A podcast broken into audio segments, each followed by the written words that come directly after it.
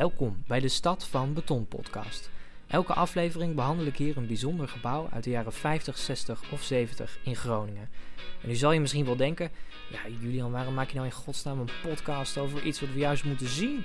En dan zeg ik allereerst, dank voor je scherpe input.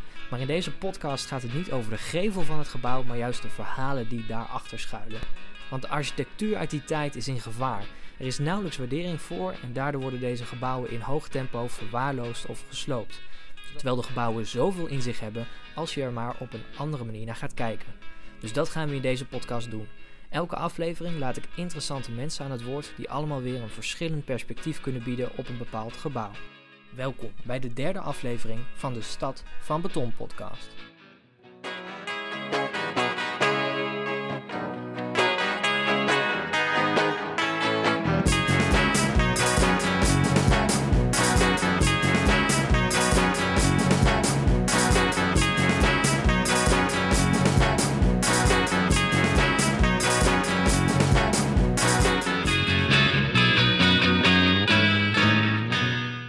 Deze aflevering gaan we het hebben over de Camera Bioscoop. Beter bekend als de bioscoop van het Groninger Forum. Een charmant gebouw uit de jaren 60 aan het Herenplein. Maar voordat we het gaan hebben over het Forum, duiken we eerst in de geschiedenis van de Groningse bioscoopwereld.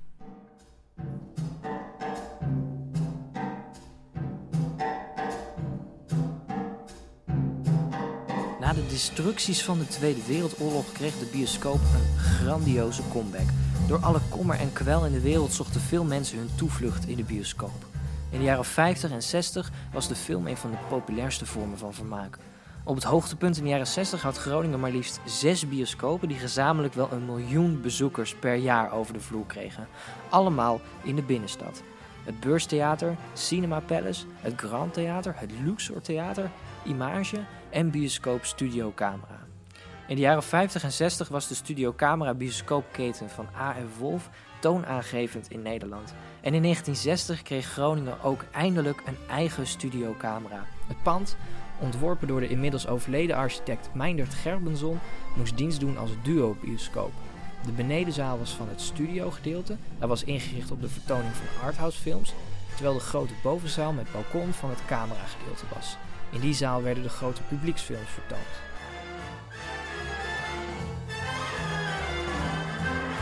Bijna 60 jaar later is de Camera Studio Bioscoop, inmiddels in handen van het Groninger Forum, het enige bioscoopgebouw uit die glorietijd dat zijn oorspronkelijke functie heeft behouden. Maar ook dat gaat binnenkort veranderen. Zodra de nieuwbouw van het Groninger Forum aan de Grote Markt wordt opgeleverd, komt het oude bioscoopgebouw leeg te staan. De kans is vrij groot dat het gebouw, mocht het een nieuwe huurder vinden, zijn publieke functie gaat verliezen. Genoeg reden dus om in deze aflevering uitvoerig stil te staan bij dit excentrieke stukje architectuur. En dat ga ik doen samen met iemand die heel dicht bij de architect heeft gestaan. Nou, ik ben Nico Gerbenson en de tweede van de vier zoons van Meindert Gerbenson, die de architect is van het Cameratheater in, uh, in Groningen, van het oude Cameratheater. En uh, het is wel een heel belangrijk gebouw voor onszelf als gezin, omdat het ook vaak genoemd werd als Groningen. En wij hadden ook familie in Groningen. Zijn broer die was hier uh, professor, in de, uh, deskundige in het Oud-Fries recht. Want zij kwamen uit Leeuwarden. Ja. Hij is opgegroeid in een meubel- en antiekzaak in het centrum van Leeuwarden. Die is er nog. Er staat nog helemaal de oude naam boven. Gerbenson en Zonen. Mijn vader uh, was daar van een van die zoons, de zoons. En die had dus ook weer twee, mijn, mijn grootouders. En eentje die belandde hier in Groningen, dat was echt een hele erudite man. En, uh, uh, en mijn vader was veel meer van de zwong en van de straat en de muziek en uh, erop uit. En nou is het zo dat hij kwam dus uit een meubelzaak. En daar hadden ze antiek. Dus achterin was, was een meubelwerkplaats, maar ze verkochten voorin vooral antiek. En hij mocht als kind met een vleugje ADHD mocht hij dus eigenlijk nooit met een bal en hij mocht geen huisdier. En, dus hij had eigenlijk een beetje de schurft aan die antiek en die oude spullen. Toen hij op zijn, uh, zijn opleiding zat, dat was een avondopleiding. Dus overdag was hij tekenaar bij een, uh, kantoor. En, en, uh, en s'avonds studeerde hij voor architect. En daar heeft hij zich driftig voor ingezet. Maar hij had dus leraren op die opleiding, die waren gek op rieten kapjes en uh, uh, zeg maar Amsterdamse school. En, uh, en hij had juist veel meer met zijn eigen tijd en met Amerikaanse architectuur en Frank Lloyd Wright en dat soort dingen. Dus hij zocht het in een hele andere hoek. En hij is wel cum laude afgestudeerd, maar wel met veel frictie met betrekking tot waar hij, waar hij het zocht en waar, zijn, ja. Ja, en waar die oude garde het zocht. Dat is nog wel iets van uit die tijd. Uh, Dick Bos, zegt je dat iets? Ja, dat, moet je eens een keer op gaan zoeken. Dat waren hele kleine boekjes, zo klein. En uh, op elke pagina één plaatje. Dat was een, een, een cartoon of een, een, een strip. En Dick Bos was een soort James Bond iemand in een pak. En dat werd in zwaar contrast getekend. Alleen maar zwarte inkt. Uh, je had wit en zwart en er zat niks tussen. En die Dick Bos die had ook een vlinderstrik volgens mij. In ieder geval had hij een soort smoking zoals mijn vader ook dan graag aan had op bepaalde momenten. En die man die kon jiu en die, en die uh, had het altijd met boeven aan de stok. En uh, die legde Jan en alle man om. En mijn vader is dus ook op vrij jonge leeftijd uh, is hij met jiu bezig gegaan. En dan kwam er speciaal een man uit Utrecht en bij hun thuis in de meubelzaak boven was een grote zolder en daar werd dan een kleed neergelegd. En er waren er een paar jongens uit Leeuwarden die daar jiu les kregen. Van degene die ook Anton Geesing, onze latere wereldkampioen, misschien iemand die jij niet meer helemaal kent, ja, ja. maar een reus van een man. En die gaf dus ook Anton Geesing les. En die kwam bij mijn vader en mijn vader heeft zich wel heel erg geïdentificeerd ook met Dick Bos. Uh, daar zaten ook weer die zware contrasten in die tekeningen waar hij zelf gek op was. Dus er zitten ook nog fragmenten Dick Bos in de wandplastiek hier, zeg maar dat zwart-wit uh, schichten. Dat, dat is een Juizi-ding wat daar op de... Een beetje de James Bond-stijl. Ja, ja, ja, en de voorloper daarvan. Ja. Maar in James Bond zag hij ook zichzelf terug. Zo'n man met een uh, sigaretje en een uh, vrouwtjes eromheen. En... Maar dat was in die tijd, want zo net zei ik al, van uh, de muziek van Django Reinhardt, Hort Club de France de mannen in die tijd waren zo. Die hadden zulk haar als jij. Want dat was zo grappig toen David mij jou voorstelde en het over mijn vader ging. Denk ik, oh ja, daar heb je er zo een. De, de, die mannen zagen er zo uit als, als, als ik jou uh, gisteren aantrof. Met, met jouw haar. En, en hij is, als ik hem met, bij zijn vrienden trof, dan waren het allemaal mannen in een pak. En, en, en hij had wel nog wel eens een vlinderstrikje om of zo'n choker. En ze keken naar films, hele andere films dan waar wij naar kijken. En de mannen moesten charmant zijn. En hoe heet die Amerikaanse serie die, die, die, die een tijd geleden op televisie te zien was, weet je wel, waar iedereen uh, idolaat van was. Want dat was die tijd. De, de, de mannen in, met pakken. Vrouw... Wat zei je? Madman. Madman. Ja. ja, dankjewel. Hij, hij was een madman. Maar um, ik zie daar een gedrag van hoe ze met elkaar omgingen. En dat vertaalt zich ook naar zo'n foyer. Zo zag hij dat voor zich. Dat soort tekeningetjes maakte hij er dan ook bij. Van hoe die mensen hier met elkaar om zouden gaan.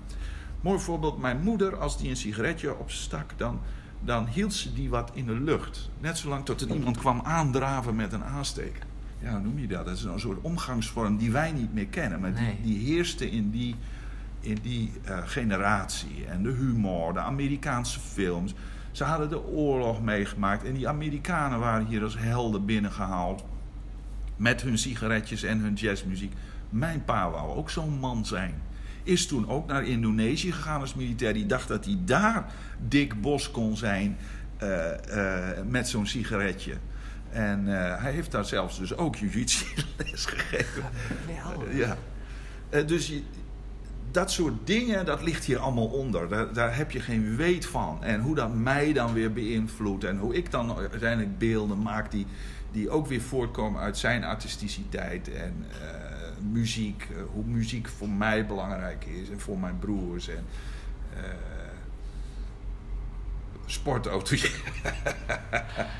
en dus, dus het is wel leuk om het met jou te hebben over over zo'n gebouw en over een ontwerper van dat gebouw.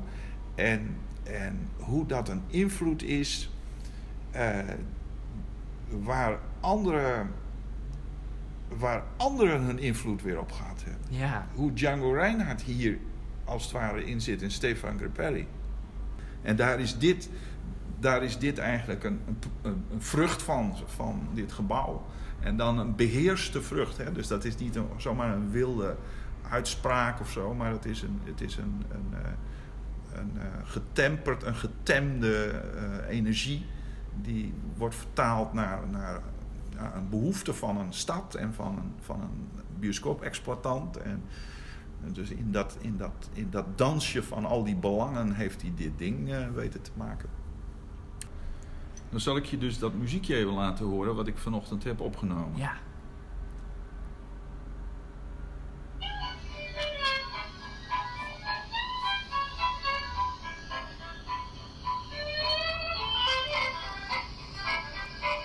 Django Reinhardt en Stefan Grappelli van de Hot Club du France.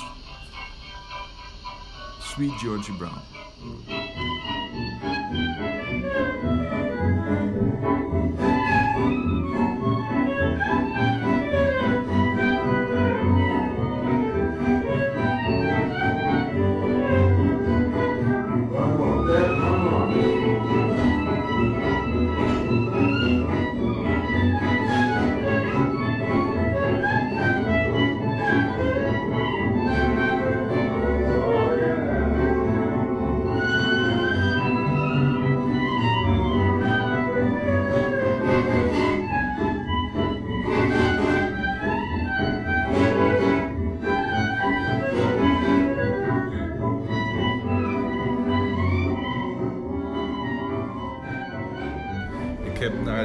Heel grappig, dus, dus moet je niet verlegen door voelen. Maar mijn moeder is dus uh, onlangs overleden en gecremeerd. En uh, we hebben de, de, de, de, de as, die staat nu bij mijn broer.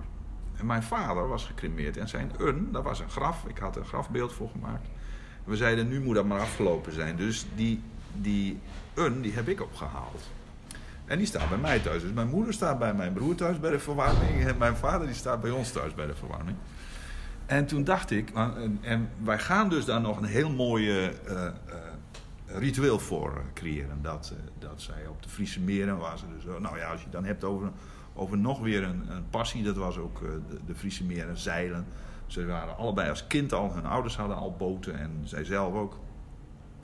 Dus daar gaat die as straks uh, uh, een keer uh, gezamenlijk de Friese meren in en over. Maar, dus tot die tijd staat hij bij mij thuis. Maar nou heb ik wel in een oud fotorolletje wat as gejat uit die urn. dat is eigenlijk kartonnen koker. En dat heb ik nu in mijn jaszaak. En dat ga ik hier straks ergens, ga ik dat dumpen, die as vandaag. Oh, die heb je nu meegenomen? Dat heb ik meegenomen. Dus dat, uh, dat ga ik hier ergens... Uh, het is niet zoveel hoor. Het is een, een fotorolletje vol. Dat, dat, dat, is een soort vinger. Dat is een duim. Dat is, dat is, dat is zeg maar zo'n vingerknip. Uh, een stukje vingerknip heb ik, heb ik mee in, in een fotorolletje. En ik hoop straks ergens een plek te vinden van... Ik denk, dit, als ze hier wat gaan vertimmeren of verbouwen dan is dat niet weg. Dus misschien laat ik her en der of in de kelder of weet je wel, of ergens achter een muur of zo. Dan denk ik van nou, dan, dan is er ook nog een stuk materie van hem terug in dit gebouw. En dan is, uh, is het allemaal weer even bij elkaar gekomen. Dat vind ik een heel mooi plan. Ja, toch? En dat is niet omdat ik daar zwaar religieus over nadenk, maar ik, ik hou wel van, uh, van op zo'n manier met beeld te spelen en met betekenis te spelen. Ja. Dan lijkt het me een goed idee als we op avontuur gaan door dit Dat gaan we doen. Gaan we doen. En dan af en toe dan, dan, dan draai ik een stukje Hot Club du France.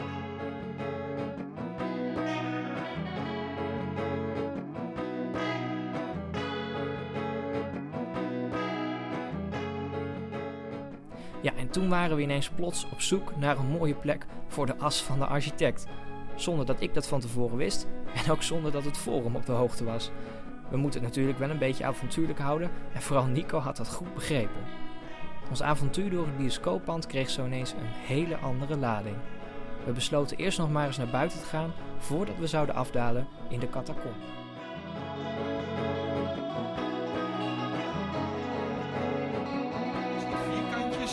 Vierkantjes. Nee, jongen. Ja, Maar wat ik wel vooral ook even... Ja, en die trap, hè, zo, die trap die helemaal zo voor die gevel langs. En dan heb je hier vitrines en dan had je daar dus die, die uitstekende vitrines. Dus, dus kom maar in dit gebouw, zeg maar. Ja. Hè? Maar wat ik je graag even wil laten zien is aan die kant. Misschien kunnen we dan even daar naartoe lopen. En dat is dit. En dan zie je dat hij heeft hier heeft hij, eh, in een betrekkelijk saaie situatie van een donker straatje de zijkant van, van, van eh, eh, de bioscoop met een blinde gevel, want daar zit een zaal achter. Daar heeft hij iets van moeten maken en dat heeft hij gedaan met allerlei kleuren metselwerk. Hè? Dus dan zie je dat hij daar een aantal speklagen heeft gemaakt. En dan heb je die gele steentjes. En, en wij waren het er altijd al over eens dat gele steentjes zoveel vriendelijker zijn dan die, dan die donkerrooie eh, gesmoorde steen. Zoals je hier tegenover dat, Ja. dat bankgebouw, dat Amsterdamse schoolgebouw ziet staan. Maar hij speelt dus wel met, met, met dat geel. En, eh, en wat je hier ziet zijn die ronde raampjes die erin zitten. Dat deed hij ook wel eh, graag. Zo, dat, dat, en daar zie je gewoon de tekentafel. Je ziet hier de tekentafel in dat ontwerp. Je ziet dat hij daar dat scha- schabloontje pakt en Ja, dan zo rats, rats, rats. En dan lekkere cirkeltjes. Hè. En dat zit in, in dat, dat, eh, dat ontwerp van eh, de, de gevelplastiek. Maar het zit ook gewoon in de raampjes.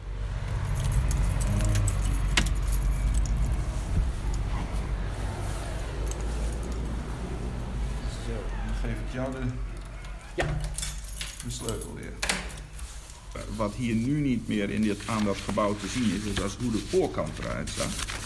En dat was een heel mooi, delicaat dakje, wat, eh, wat een luifel was. En dan vanuit de gevel kwamen dan vitrines naar buiten. Dus hij maakte de entree heel vriendelijk en heel toegankelijk. Ja. Als je het dan hebt over eh, ja, de kwaliteit van een gebouw, dan, dan zit het hem ook in dat soort dingen. Je, je, je, je wordt ook ontvangen. Het is een soort muil die open staat. En als ik dan eh, zo net zei van ja, dat nieuwe vorm, daar wil ik nog wel iets over zeggen. Kijk, maar het is eigenlijk een soort ijsberg waar, waar de Titanic op, eh, op eh, kapot gelopen is. En eh, eh, ik bedoel niet echt onsympathiek, maar qua ruimte. Want het is een gesloten ding. Waar je van mens als mens nu al vanaf de grote markt niet het gevoel hebt... daar ben ik welkom. Dat is een ding wat zich als het ware naar de stad toe afkeert. En eh, ik moet nog zien hoe dat straks er echt gaat uitzien. Dat heb ik toen ook gezegd, met, hoe dat met pleintjes en zo gaat werken. Maar eh, dat is een andere manier van met mensen omgaan. Met maat en schaal. En met ruimte en weten hoe mensen zich bewegen. En, hè, dan, dan, dan hoe hij dat hier heeft Ja. gedaan. Was je vader dan ook een, een open en hartelijke man? Ja, ja. En een warme, warme persoon. En ook altijd bezig om anderen wel te vermaken. En, en, eh, dus dat was zo, hij goochelde. Nou, nu gaan we een spannende reis maken. Gaan we eerst naar de grote zaal? Of? Eh, ja, of naar beneden. Ja, is goed. Is goed.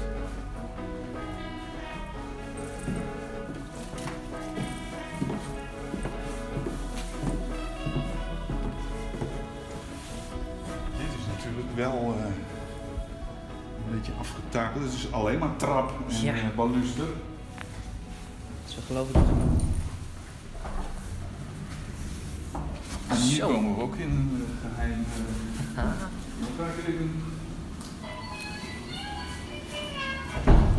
Het muziektheater. Ja, we lopen nu echt in, in zijgangen waar allemaal spullen staan opgestast, maar er is geen vloerbedekking. Je hebt kale beton op de vloer. En nu komen we achter in een ruimte met allemaal oude posters. Geweldig. oh, wat mooi. Dit is de moeite waard. Dr. Zivago. Ja, dit, hoe moet je dit nou als eh, podcast... eh, misschien nog het beste, zulke, deze muziek inderdaad. Ja. eh, het verloren paradijs.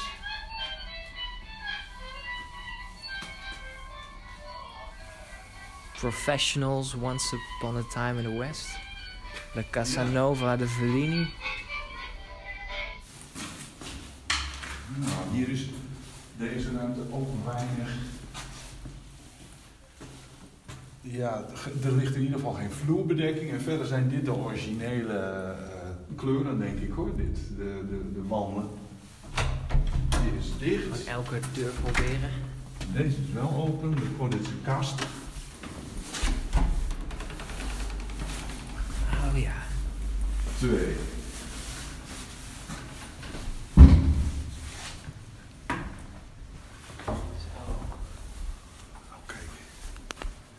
Den Zaal. Hier ligt geloof ik wel wat meer. Hier ligt wel wat meer, uh, ja. Ja. Ja. Er hebben vroeger op het kantoor van mijn vader in Leeuwarden op de Lange Marktstraat hingen foto's van deze ruimtes. Hele mooie kleurenfoto's. Ik weet niet waar die gebleven zijn. Misschien dat mijn broer ze heeft. Oh. En dat zijn, uh, dan zie je toch een iets andere sfeer dan nu. Maar er zitten wel overal dingen, dus zoals inderdaad die gaten en die lampen die hier hangen, die zijn origineel. Ja, prachtig. Ja. Prachtig. Wil je hier weer naar boven? Ja.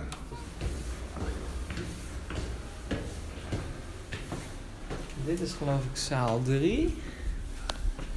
Ah ja. Dat is iets minder spectaculair. Ja. En dit is ook, ja, ik, ik moet je zeggen, dan moeten we de tekeningen nog weer even voor op tafel hebben. Van of dit allemaal nog wel origineel is of zo, dat weet nee. ik niet. Nou, ik, wat ik aan foto's heb gezien, was dit vroeger het balkon van de zaal die op de begane grond zat. Juist. Daar hebben ze toen een wandje neergezet en toen hebben ze er gewoon twee kleine zaaltjes van gemaakt. Juist. En ik weet dat ze dat in de jaren zeventig gedaan hebben en dat ze toen uh, nog hele mooie wandschilderingen op de muur hadden van, ik geloof, de skyline van Groningen. Dus er zat een Oh. Hoedsien-toren op en de Waddenzee. En Ja, ja, ja. in maar die, was dat. ja, maar die dingen heeft mijn vader zelf gemaakt. Ja. Dus toen heeft hij zich ook in stijl eh, eh, heeft hij zich, eh, gemuteerd. En dat was veel minder interessant dan wat hij, wat hij daarvoor deed. Maar toen maakte hij die dingen ook vrij makkelijk zelf. En die zaten ook in de Willem Lodewijk Passagebioscoop. Daar waren ook van die wandschilderingen. Het City Theater, ja. Die dingen herinner ik me wel. Die heb ik nog wel gezien.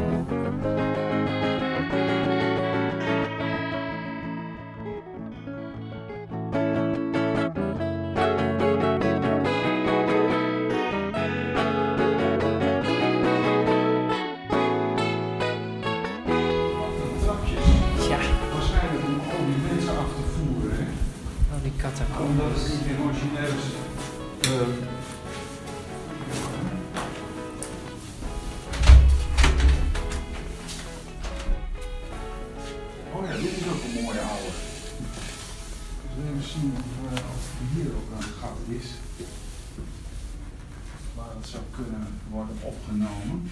Vliegjes en spinnen. Ja. Nee, niet.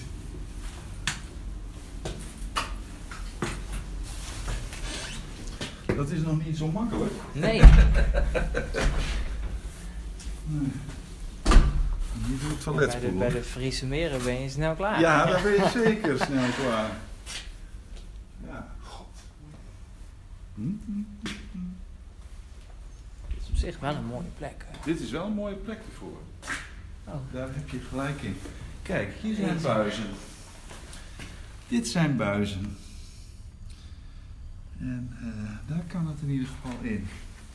En een gat. Dus dan verdeel ik het over die drie. Hier, eh, waar nog de meeste historie hangt en ligt ja, van het gebouw. ja, nou. Even kijken.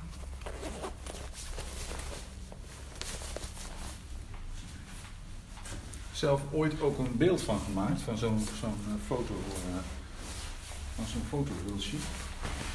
We moesten vroeger de filmrolletjes allemaal altijd in. Ze zijn heel mooi gemaakt. Hey, al meteen ritme. We gaan de fietspomp even wegzetten. Nou, Meindert, je gaat voor een deel weer eh, terug naar, naar het belangrijke gebouw voor je, waar je ziel in toch nog huist. En nou komt de materie erbij. En eh hoor eens, dat verdwijnt even goed. En hier nog een leiding. Voilà, nou, geweldig. Geweldig. Ja. Een soort begin en eind. aan elkaar. Ja, het is leuk dat zo'n idee, dat je, dat je een idee hebt en dat kun je dan uitvoeren. Dus dat ik vanochtend ineens dacht van, hé, hey, bij mij op zolder staat die as nog te wachten op een bestemming. En dat ik er al een stukje bestemming voor, eh, voor heb. En, eh, en hoe mooi dat is, dat je dan als het ware in handelingen poëzie kan eh, bedrijven, zeg maar. Dus eh, het is een klein beetje poëzie van de architect die in as terugkeert in het gebouw wat, ja, wat eigenlijk ook op de nominatie staat om weer verder te worden onttakeld. Hè? En eh, dat is wel heel mooi zo, daar kun je wel over blijven praten waarom dat van betekenis zou kunnen zijn.